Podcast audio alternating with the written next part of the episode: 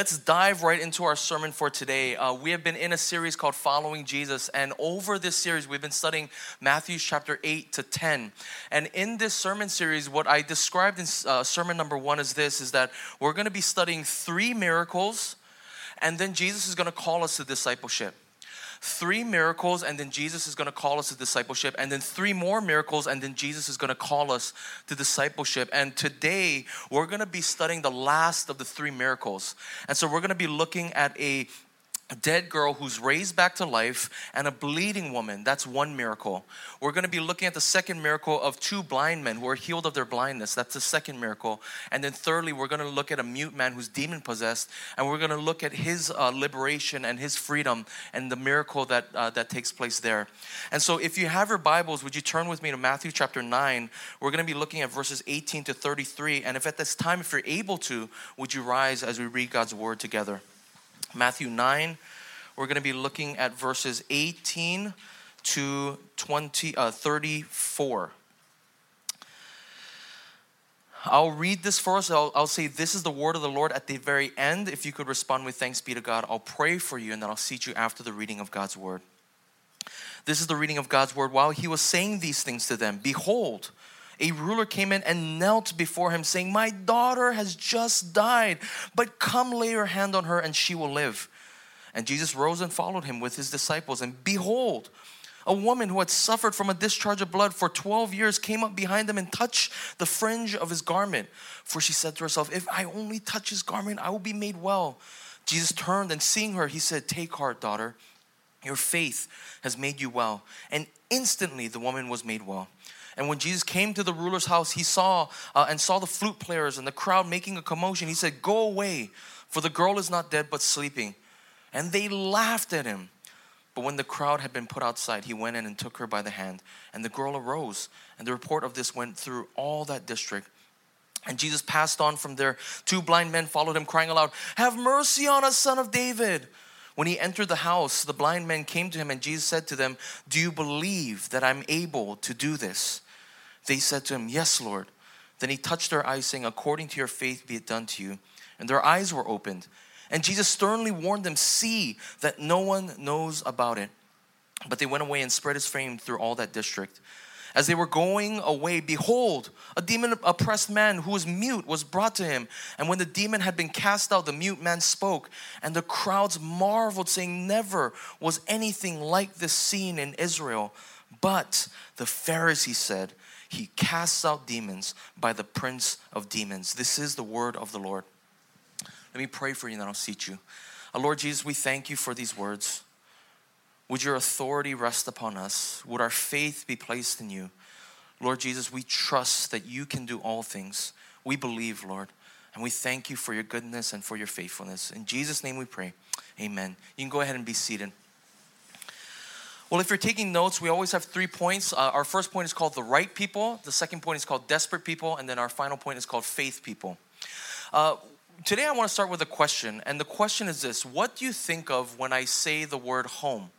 What do you think of? Right? For some of you, it, it, actually might be a little traumatizing. You may have had bad experiences at home. Uh, for some of you, uh, you may think of a place that you can relax and unwind. Uh, for still others of you, it's a, it's a place where, um, you know, it's, it's a place where you can just be yourself.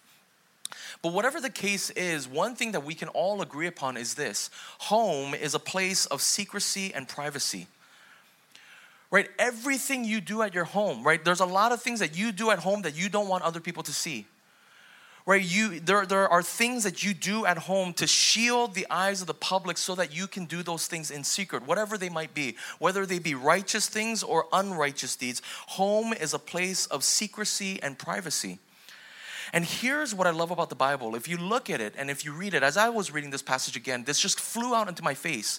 If you look at what connects all three stories, is this idea of home. Jesus is entering into homes, and Matthew makes it a point. He makes it a point to tell you Jesus went into the home, Jesus came out of the home, Jesus was in the home. He, he makes it a point to tell you where he goes. In fact, look at verse 23 with me. And when Jesus came to the ruler's house and saw the flute players and the crowd making a commotion, he said, Go away, for the girl is not dead. And they laughed at him. But when the crowd had been what? Put outside, what? The home. And he went in and took her by the hand, and the girl arose. You see that? The, the gospel writer Matthew makes it a point to tell him, went into the house. Look at verse 28. When he entered the house, right? The second healing story, the blind man. The blind man came and said, Jesus, do you believe that I'm able to do this? They said yeah, to him, Yes, Lord. And then finally, in the third story, although they don't mention the word house, they make it a point to tell you that he's going away from the house.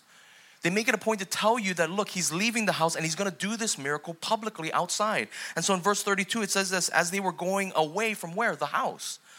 Behold, a demon oppressed man who was mute was brought in to him. What's going on here? Why does Jesus and why does Matthew make it a point to tell you he went into a house, he came out of a house, he went into a house, he came out of a house? What is he doing here? And here's what's going on. In Matthew chapter 11, 25, I want you to listen to what Jesus says here. He says, I thank you, Father, Lord of heaven and earth, that you have what? Hidden these things from the wise and understanding and revealed them to little children. Jesus wants to hide things. Kind of interesting, right? Kind of mystical, like, whoa, what are you talking about, Jesus? He says, This is why I speak to them in parables, because seeing they do not see, and hearing they do not hear, nor do they understand. He wants to hide some of his teachings. Why? Why does he want to hide it?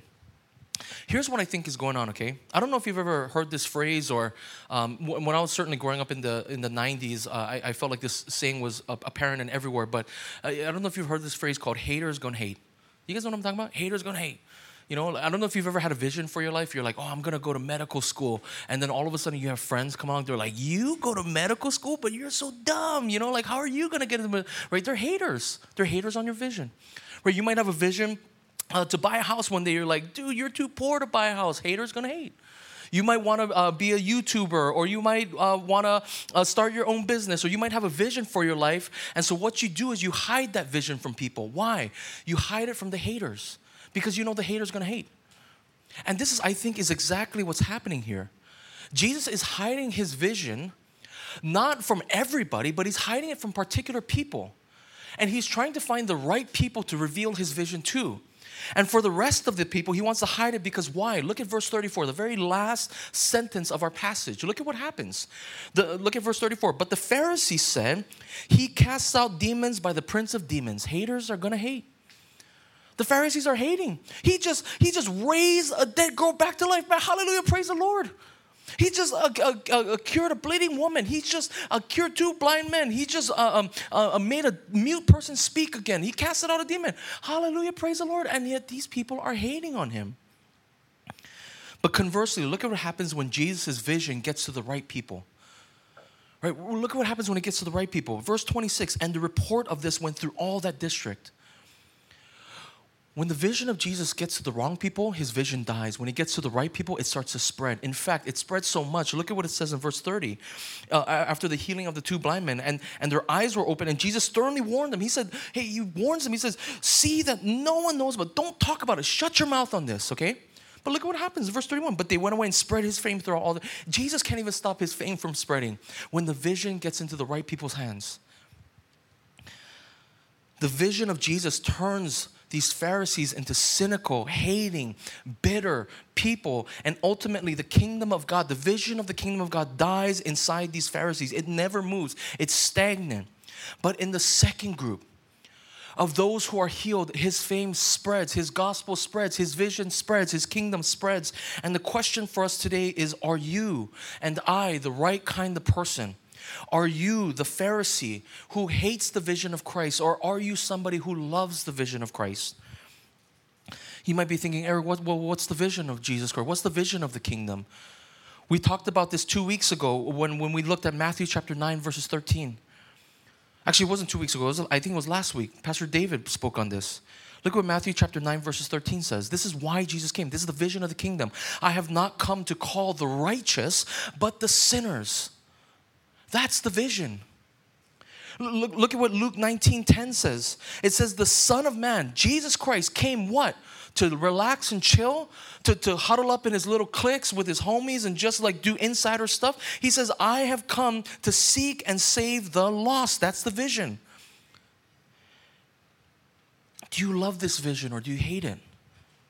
And you might be thinking, well, yeah, of course, Eric, I love the vision. Outsiders coming in, you know, uh, uh, people being welcomed into the kingdom of God. Of course, I love it. But do you really, do you really love this vision or do you hate this vision?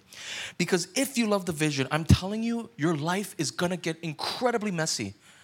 And you might not love the vision anymore. Look at the story, right?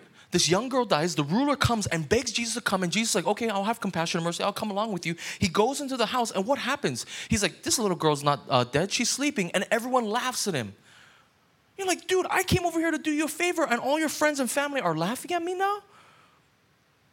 Look at what happens in the other story, right? Another woman, right, who's bleeding for 12 years does something incredibly inappropriate. She touches a rabbi. In that day, if you were unclean like she was, she's not supposed to touch a clean rabbi. In any other context, if it had not been Jesus Christ, if she touched another rabbi on his robe, he would have smacked her hand and been like, Get away. You, and he would have yelled at her and said, Now I gotta go cleanse myself for seven days. Because of you, all my ministry is done. I, I gotta go away for seven days now. She doesn't understand social boundaries. She goes up and she touches Jesus, even though that's completely inappropriate. You have two blind men following Jesus in the second miracle, screaming at the top of the lungs. Imagine somebody following you around at church. Son of, you know, son of David, have mercy on me. You're like, dude, that's inappropriate. Stop. Social boundaries. We have bubbles. Like, you can't just do this stuff here. You have a mute person who surprises Jesus as he's exiting, right? Imagine Jesus walking out of a home and all of a sudden he's like, whoa, there's a mute guy right there, just like, oh, and, and, and the friends just bring him to him inappropriate behaviors. That's messy. Do you still love the vision that Jesus has? Because if you do, I'm telling you, your life is going to get so incredibly messy. You're going to have people who come to the church who are flaky. And they're going to commit to community group and they're going to be like, yeah, I'll be here every single week. And then they don't come ever again. And then you're there, meanwhile, being at community group every single week, and you're like, I'm here, I'm here, I'm here. And then this other person just shows up once in, in, in every three or five weeks. You still love the vision? It's going to get really messy. You know, there was a pastor that I know, um, uh, and he was a pastoring a 150 person church in the West Coast and um, he he had this he had this kind of awakening, this spiritual awakening, where he felt like Jesus was really calling him to reach the outsiders, and so he started uh, shutting down some of the ministries at the church that were too insider focused, and he funneled some of the money into ministries that were more evangelistic and outwardly focused. He funneled more money into missions work, uh, and then he started preaching more evangelistic sermons. In fact, uh, he used to go really deep into the scriptures, and he used to parse apart every word and noun and verb. But he started preaching simpler messages so that non Christians could understand it. Uh, and later on, uh, at the church, they started seeing more non believers come. But it started getting really messy. Because at that 150 person church, everybody knew each other's name. Everybody knew each other. Uh, and, and, you know, it was a place where everybody knows your name right and all of a sudden not everybody knew each other's name because it started filling up with people and it's and before everyone was sold out everyone was like yeah i'm here like i'm, I'm righteous like I'm, I'm in i'm bought in but all of a sudden you had all these flaky people come and some of the flaky people would join things, but they wouldn't come. They would do things, they wouldn't, right? And, and all of a sudden, the church started getting really angry and upset. And you know what they did? This church fired him. The church was growing and they fired him. You know why? Because it started getting really messy. This same pastor took his message, took the vision of God's kingdom, and he went to a church on the East Coast. Same thing, 150 people. These people were hungry for the vision you know what happened? And it's not about the growth, friend. It's not about the growth, but it's about the expansion of God's kingdom and the saving of the lost. This church started growing crazy. This church was ready for the vision of the kingdom. And he gave the same messages. He did the same things. And yet this church started growing and growing. And they saw so many salvations. It grew from 150 people to over 800 people. And they started baptizing people on a regular basis. Do you love the vision or do you hate the vision? Because the vision of Jesus is going to make your life incredibly messy. This leads us to our second point desperate people. How do you know that you're the right kind of person for the vision for the kingdom of God? And of course, right, what, what binds all of these people together is that they're sick, they're ill, right? But let's take it a step deeper. What, what binds them together? What binds sick people together is that they are desperate people. They are desperate people. You know, I want you to look at the first miracle story of the woman who touches Jesus Christ, okay? Look at me at verse 20. And behold, a woman who had suffered from a discharge of blood for 12 years came up behind him and touched the fringe of his garment. That word touched in the Greek means seized. And in the Greek, what they're trying to show is that anytime somebody seizes another person's robe, they're showing that they're desperate. They're like, hey, like, please come and help me. And you see that not only was she showing herself to be desperate, but her situation was desperate? Leviticus 15 19 says this when a woman has a discharge and the discharge in her body is blood, she shall be in menstrual impurity for seven days, and whoever touches her shall be unclean until the evening from this we can we can surmise so many things about her life. If she were single she probably remained single for all those years. If she were married most likely her husband divorced her. Why? Because she can't bear children anymore. He can't touch her anymore. So he probably divorced her. The economic consequences of unable to earn sufficient income due, her, due to her disability, plus not having husband or children. I mean, my goodness, her condition became so unbearable that she thought to herself, if I just touch his robe, she's desperate. She will do anything to reach Jesus. It doesn't matter. Look, some of us, some of us in this place, right, we are desperate for hype sneakers. You know what I'm saying? You will stand outside a store at 3 a.m. in the morning waiting for those next pair of sneakers, right? You know what I'm talking about. You don't wake up for prayer service, but you wake up to buy new sneakers. You know what I'm saying? Some of us will camp out at the wee hours in the morning waiting for the next product, for waiting for the next thing to drop. Some of us are so desperate to pass a level on a video game that we will spend hours and dollars and pizza boxes stacking up in our room so that we can beat this level. Some of us are desperate for fame and recognition. Some of us are desperate for money. Some of us are desperate to prove ourselves. Some of us are desperate for significant others. And we're desperate for these things. And the question I think Jesus has for us today is not that we shouldn't be desperate, rather, it's that we're all desperate for something. But are you desperate for the right thing? Are you desperate for Jesus? Do you want Jesus that badly that you will do anything and everything to get him? Look, look on in the story, right? The, the, the rich ruler comes in. He kneels down at Jesus' feet. This is another sign of desperation. The woman who has a blood discharge and the ruler are two different socioeconomically in every facet of the word, right? Hierarchy, honor, praise, all of these things. And yet they're both equal in the fact that they are desperate for Jesus. Imagine Elon Musk or Mark Zuckerberg or Bill Gates kneeling at somebody's feet. You'd be like, dude, those guys are desperate. If you look at the second miracle story of the two blind men, look at them, right? Verse 27. As, as Jesus passed on from there, two blind men followed him, crying aloud, Have mercy on us, son of David. I, I don't know when the last time you ran after something and yelled at the top of your lung for hours running after something. Only desperate people do that. I'll tell you, man, I, I was in an Uber once and I left my phone right on the car seat and I got out of the car and I closed, as soon as I closed the door, the guy started driving away and I just remember my phone is on the car seat. So I literally ran after the, the 230 pound guy, running after this car, right? And I started yelling, stop, stop. And I started waving my hands. Why? I was desperate. I can't live without my phone. I need it. These two blind men were desperate for Jesus. And then lastly, if you look at the last miracle story of the demon possessed man, this one to me is the funniest, right? Look at verse 32. As they were going away, behold, this word as they were going away is the same word where we get exorcism from. Exorcism means to come out. As they were coming out of the house, literally as they were coming out of the house, right? It says, behold. That word behold means like, look, surprise. So you imagine Jesus, where he's coming out of the door of this house. This guy has been, and his friends have been waiting for him, and then they surprise him right at the door. And Jesus like, whoa. And they say, Can you heal him? Can you heal him, Jesus? Who waits at somebody's house? Who waits for hours for Jesus outside of his house just so that he can come out? Desperate people do that. Jesus is seeking people who are desperate for him. You know, this word desperation, it's a bad word though, right, in our culture. Right? You can't be desperate. You got to be self sufficient. You can't be desperate.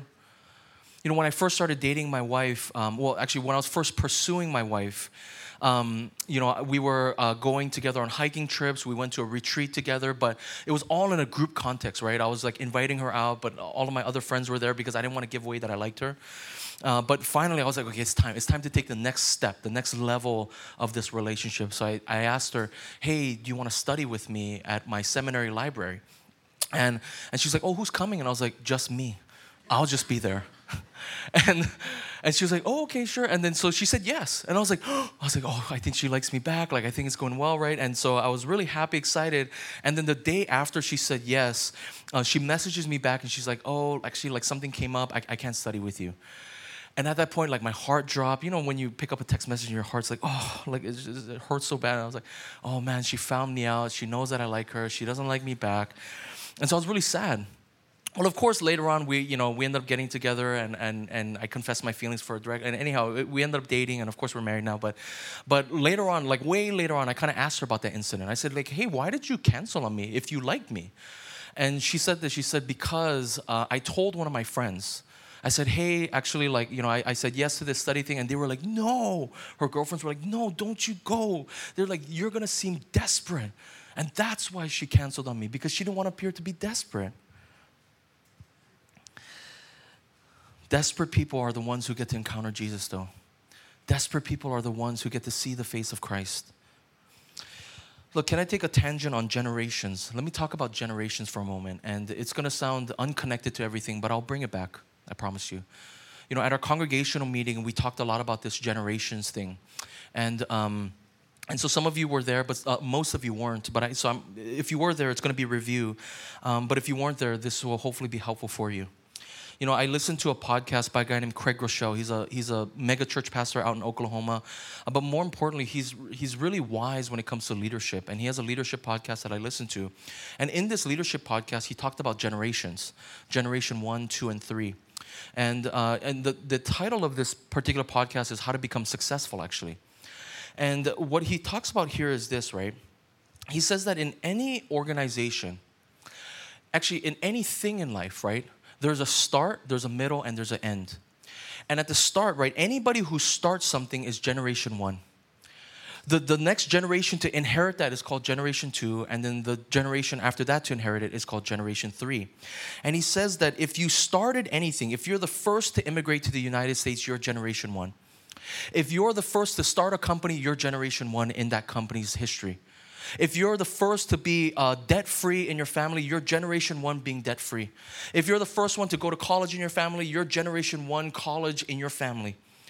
But he says this look at, look at what he says here. He says that the pros of generation one, the pros of generation one are this they are overcomers, they are disruptors and owners. They start with almost nothing and build something special. They start with nothing, they build something special. But the cons of generation one, okay, the cons of generation one is this they are vulnerable to getting stuck in the past and they have a hard time letting go. So let me give you an example, okay? My father immigrated from South Korea. He's generation one in immigration. I'm generation two. My father immigrated and he started his own company. And that company started off with $200 sales. Now it's like selling millions a year, right? And he started that from nothing, from scratch. He built it, right? He's generation one. But, but my dad has a hard time letting go. My dad is like 65 now, and there's no retirement in view for him. He's gonna work till the day he dies because he loves his, his restaurant business so much, okay? Generation two, however, is called the protectors.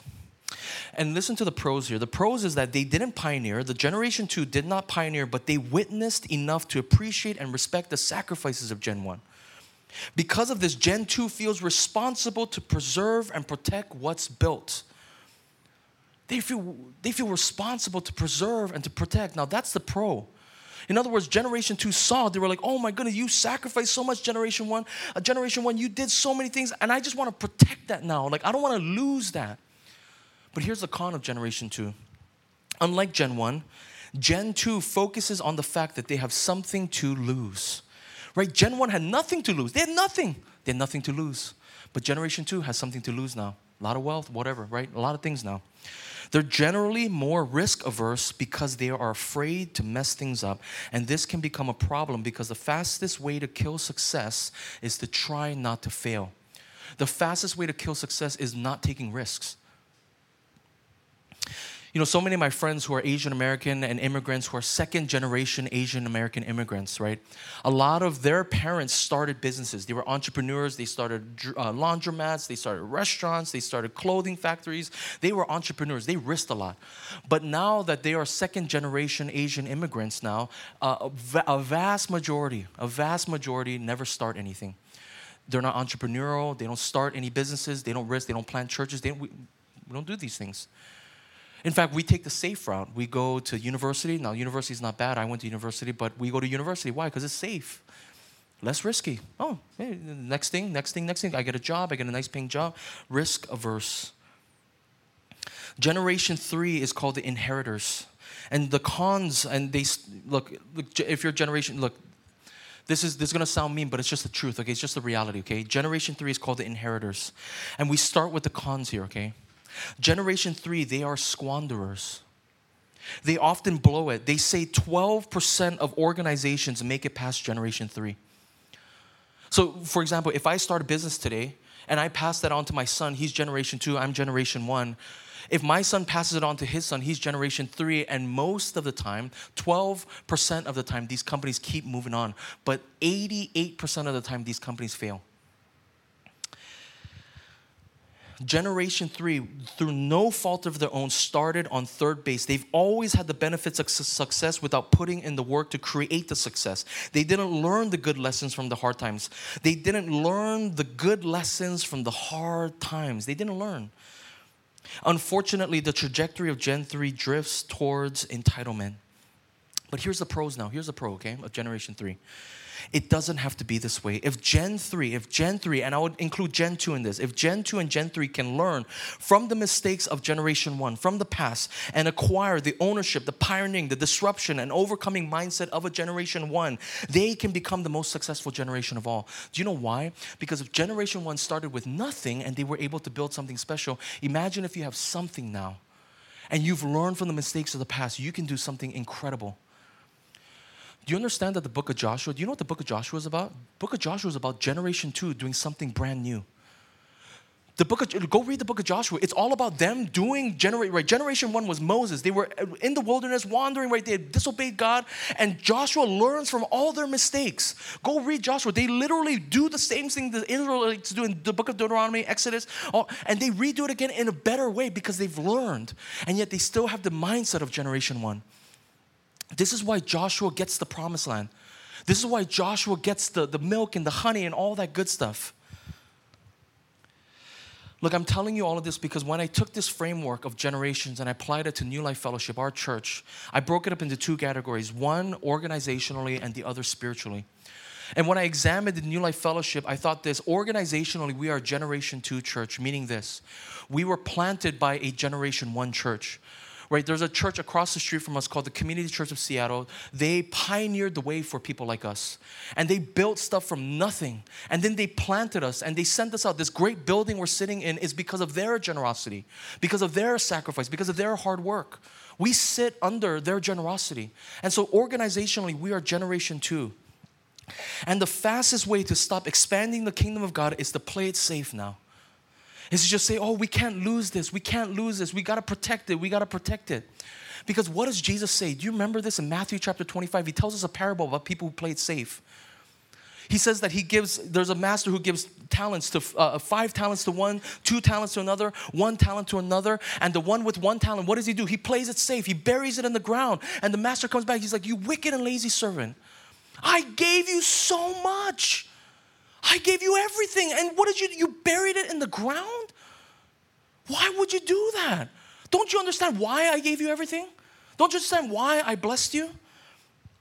The first servant risks, the second servant risks, and yet the last servant buries it in the ground. And we have to be careful because our natural disposition organizationally is to play it safe.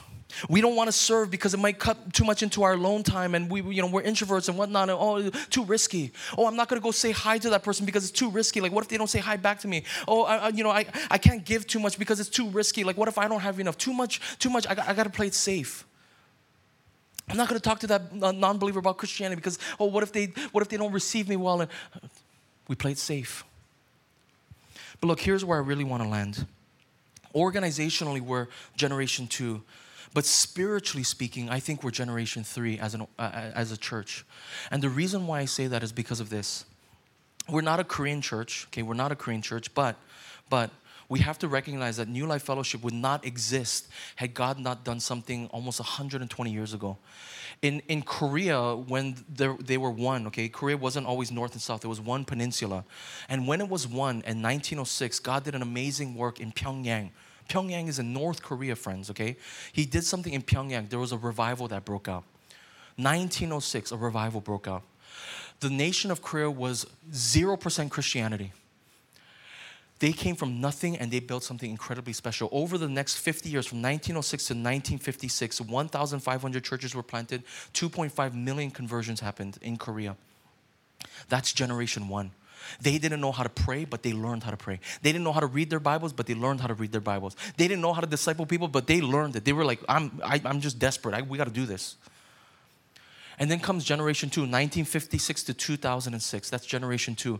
Generation two started immigrating to the United States. They started planting churches here. They wanted to preserve what happened in that revival. And this is where New Life Fellowship's history comes into play. This is when we were planted. But now, from 2006 all the way up until the present, we are generation three spirituality. We're entitled. Think about it. I think about myself. I'm putting myself here, okay? When I walk into churches, you know what I say? I say things like this I've never seen Generation One. I didn't see the great revival. I didn't see all the sacrifices. I didn't see any of that stuff, right? I'm entitled now. So when I walk into church, I expect everyone to serve me. I expect everyone to serve me. Why, why, why aren't they caring about me? Why don't they serve me? When I walk into church, I expect everyone to pray for me, but not for me to pray for everyone else. When I walk into church, I expect there to be mentors for me, people to teach me to read the Bible, instead of just me like being like, hey, I'm desperate, I'm gonna read the Bible, I'm gonna, I'm gonna have a generation one mindset. Generation one never had any of that stuff.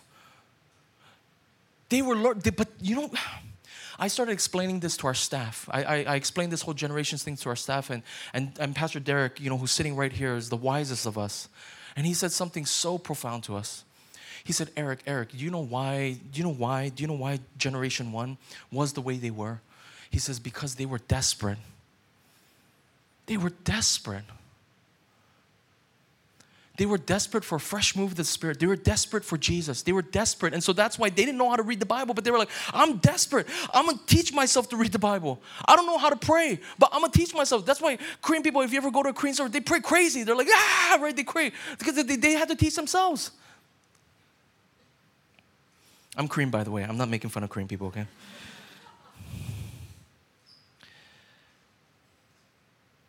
What if, what if, what if, what if our church is generation three spiritually? But what if we had the mindset of generation one? Do you understand that generation one never had a single prayer for them and yet a revival broke out? This church, this church sits on the prayers of generation one and generation two. Do you understand how spiritually rich this church is? Imagine if we just had a generation one mindset where we're desperate for the Spirit to move, where we're desperate for Jesus, where we're desperate for Him. We're desperate to see God work in our world. We're desperate to see God start a revival in our cities and in our homes and in our friendships. Well, we're desperate, friends. I long to see the day when the church, when the church sees a true move of the Holy Spirit because we as a people have become desperate for Him. Do we desperately want to see people saved and come to know Christ, or do you expect to be served? Because if I remember correctly, we follow Jesus. We literally follow everything he does. And do you know what Jesus came to do? He didn't come to be served, but he came to serve as a ransom for many. This leads us to our third and final point faith, people. Let me ask you this Do you believe that Jesus can do this? Do you believe that Jesus can convert people? Do you believe that he can open up hearts and minds? Do you believe that he can start a revival? Do you believe that? Because this is exactly what the passage is getting at. Look at verse 28 with me. He literally asks these blind men. Look at what he says. When he entered the house, the blind man came to him and said, and Jesus said to them, Do you believe that I'm able to do this? Do you believe? Do you, in the Old Testament, there was not a single healing of a blind person. Did you know that? Go read your Old Testament. Go, go find it. I, there's nothing. Never has there ever been a single blind person healed in the Old Testament. But you know what is talked a lot about by the prophets? A lot of the prophets, including Isaiah, say things like this When the Messiah comes, eyes are going to be opened, ears, deaf ears are going to hear now. And people's hearts and their minds are going to be turned towards Jesus. And so, do you understand the reason why there was no healings in the Old Testament? And when Jesus comes, there's healing after healing of blind people, deaf people, all these people. Do you know why? Because He's showing us something spiritually. He's saying, I can open not only your physical eyes, but I can open your spiritual eyes to see. Do you believe that Jesus can open up spiritual eyes? Do you believe that? Or have you lost faith in him? Do you believe he's able to do this? You see, one of the major themes in this passage is faith. If you look at the first miracle story, look at verse 22. Take heart, daughter, your faith has made you well. And instantly the woman was made well. In the third miracle, there is no direct mention of faith, but we see the results of people who do not have faith. And they say he cast it out by the prince of demons. Look, friends, do you believe? Because do you understand what Jesus is saying with this? He's not saying, look, if you have faith, I'm going to give you stuff. I'm going to give you health, wealth, and prosperity if you have faith. What he's saying is this look, you don't have to bring to me sacrifices. You don't have to bring to me your accolades. You don't have to bring to me your money. You don't have to bring to me your smarts, your intelligence. All you have to bring to me is your faith. So, do you have it? Do you believe that I can do this? Look, do you see what Jesus is doing? He's saying, look, you don't need money, you don't need fame, you don't need all these things. All you need is faith. This is what you need to connect with me. Do you see what Jesus is doing? The people on the inside, the Pharisees, have all of these works, have all of this money, have all of this fame, and yet they are found outside the kingdom because they don't have faith. And yet, the people who have faith are poor, poor, broke, destitute, blind, and yet they're found inside the kingdom. And remember in Matthew chapter 8, I preached on this the first sermon. Look at what he says in Matthew chapter 8. He says it like this I tell you, many will come from east and west and recline at table with Abraham, Isaac, and Jacob in the kingdom of heaven. In other words, the outsiders are coming in, friends. And he says in verse 12, while the sons of the kingdom, the, son, the, the insiders, the insiders will be thrown out into utter darkness. In that place, there will be weeping and gnashing of teeth. You see, it's it's coming true. What he said there in chapter 8 is coming true here in our passage. The outsiders are coming in and the insiders are being left out. They're gnashing their teeth. Gnashing means they're angry. The Pharisees are angry at Jesus. So here's the question Do you believe? Do you believe, friends? Do you have faith that Jesus can do it? If so, do you know what's going to happen? You're going to start to pray. Everybody talks to Jesus in the story. Everybody talks to him. Man, I was so challenged by this. I was like, man, every time I come to elders meetings or staff meetings, I'm trying to bring my strategy, my intelligence, all this stuff. And I'm like, yeah, I listen to all these leadership podcasts. Look, look at this. And, and I just felt like Jesus was like, hey, Eric, shut up, man. Just pray. What are you doing? Like, yeah, spring, yeah, you're going to need some wisdom. You're going to need some, but just pray. Look, if you're here and you're not a believer today, I'm, I'm so glad that you're worshiping with us. And I've said this over and over again. And, and look, maybe you've been sitting with us for a while, and perhaps you've been here with us, and perhaps you want faith. And, and I want to just take a moment to talk to you a little bit about this, okay? Having faith, friends, doesn't mean that you believe 100%, that there are no doubts ever in your mind. As a believer, you're going to have tons of doubts. But faith can be as small as a mustard seed, scripture tells us. That even if you have a faith of a mustard seed, you can believe, you can follow after Jesus. Because faith is really simple. It's not believing in Jesus' existence, although that's true. Faith is simply believing and trusting in Jesus and following him. And if you have a mustard seed of faith, you can follow him. Let me give you an example, right? Imagine with me you're, you're hiking or you're, you're climbing up some mountain and, and you're about to fall off the cliff's edge. And you have a mustard seed of faith that this branch can save you from falling. Right? And you grab onto that branch with that mustard seed. You seize the branch with that mustard seed of faith. You know what's going to happen? It's not about the size of your faith. You could be very confident in the branch. You're like, oh yeah, that branch is going to save me. I'm going to seize it. But if that branch is not powerful enough, it will never save you. You could be the most confident about anything, right? Oh yeah, that branch is going to save me. But if it if it doesn't have the power, it can't save you. But if you have a tiny mustard seed of faith and that branch is strong enough to save you, I'm telling you, you're going to reach out, you're going to seize it, and it will save you. And what I'm trying to say is this, friends. It's not the size of your faith that matters, it's the strength of the one you place your faith in that matters. And if you place your faith in Jesus, even the smallest mustard seed, He can save you. He can redeem you. He can bring you in. That's all that's required of you to follow and to trust Him. And maybe for you, you're saying, Eric, I, I, I, want, I want this faith actually. I do want it, but I want to trust it, but I just don't have, I don't even have a mustard seed of faith. Well, here's, here's the answer. Here's the answer. And you're not going to like it. You're not going to like it. But it's the truth. Be desperate and ask Christ for this faith. Be desperate and ask Christ for this faith. Right? Because what, what do we know? What do we know? That Jesus opens up the eyes of the blind. And spiritually speaking, if you have faith in this place today, if you're a Christian here today, it is not because you are more spiritual. It's not because you are like, oh yeah, like, dude, like I'm more spiritual. I read my Bible, I pray. That's not why you believe. You believe because Christ healed you. You believe because you were destitute, poor, blind, naked, and Christ came along and He healed you, and you were desperate. So any faith that you have is because Christ healed you. Christ gave it to you. And so if you are in that place and you're saying, I don't have faith, ask Christ, beg Him, plead Him, be desperate for Him, and ask Him. Faith is simple, friends. Hebrews 11 1 puts it like this Faith is the assurance of things hoped for, for the, the conviction of things not seen. In other words, it is seeing things unseen. So ask Him to open up my blind eyes to see, open up so I can see the truth and the beauty of who Jesus is. And I'm telling you, the greatest miracle this church will ever see is not the curing of cancer, not somebody growing back a limb. I'm telling you, the greatest miracle this church will see is if you, if you place your faith in Jesus, because we know that that is a miracle. That Christ had to come and heal your spiritual eyes. Friends, we were all born blind. And on the cross, Jesus Christ opened up our eyes to see how beautiful He really is. And look, if you're here today and you're a Christian, Christian, there should be no spiritual superiority in you. Oh, I come to CG because I'm so awesome. I read my Bible because I'm so awesome. No, you're the only reason you read your Bible and praise because Jesus gave you sight to see. He gave that to you. There's no spiritual superiority in you. Remember that you were poor, destitute, and blind. Remember that you were desperate and in need of healing. And so let me ask you a question, Christian. If you were outside and Jesus brought you in, why, why, why? Why do we huddle in our little cliques? Why, why, are, we, why are we blocking out all the outsiders? Why, why are we huddling up and like, oh no, no, stay out, stay out, stay out. It's just us, just us. What, why, why? Do you not realize that Christ went out to you? He saved you. He brought you into the middle, and now you're on the inside because of Him. That's your job now. Your job now is to, oh, hey, break it up, guys, break it up. Let's go, let's go out. Let's go get everyone. Well, why? Why are we huddled up in our little cliques? Now that you are saved, where did that desperation go? You need to continuously be desperate for other people to come to know Him. Because on the cross, Jesus Christ showed us how really just, I, I hate to use, but He was desperate for us. Look at the cross.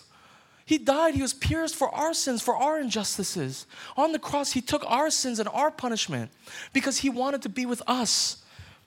It was His great love and mercy that went out of heaven. He went outside the bounds of heaven itself. He came down to earth and He rescued us from sin and from slavery and He freed us and He gave us life, friends. Now it is our turn. It is our turn, man. We gotta, we gotta break it up and we gotta go outside. We gotta go get these people because this is where Jesus' heart is. This is his vision. And I pray to God that we would all catch this vision. Amen. Let's pray. Lord Jesus, I know that I'm the first one to confess, Lord, that I've been lukewarm in my faith, Lord. And God, I know that there's so many Christians in this place, God, who are lukewarm, who are cold in their hearts, God. And God, they need you to come and to do a work in their hearts as well. God, we are once again desperate for a fresh work of your Spirit in, in believers' lives. And so we ask, Lord, that you would come once again and open up our eyes to see, God.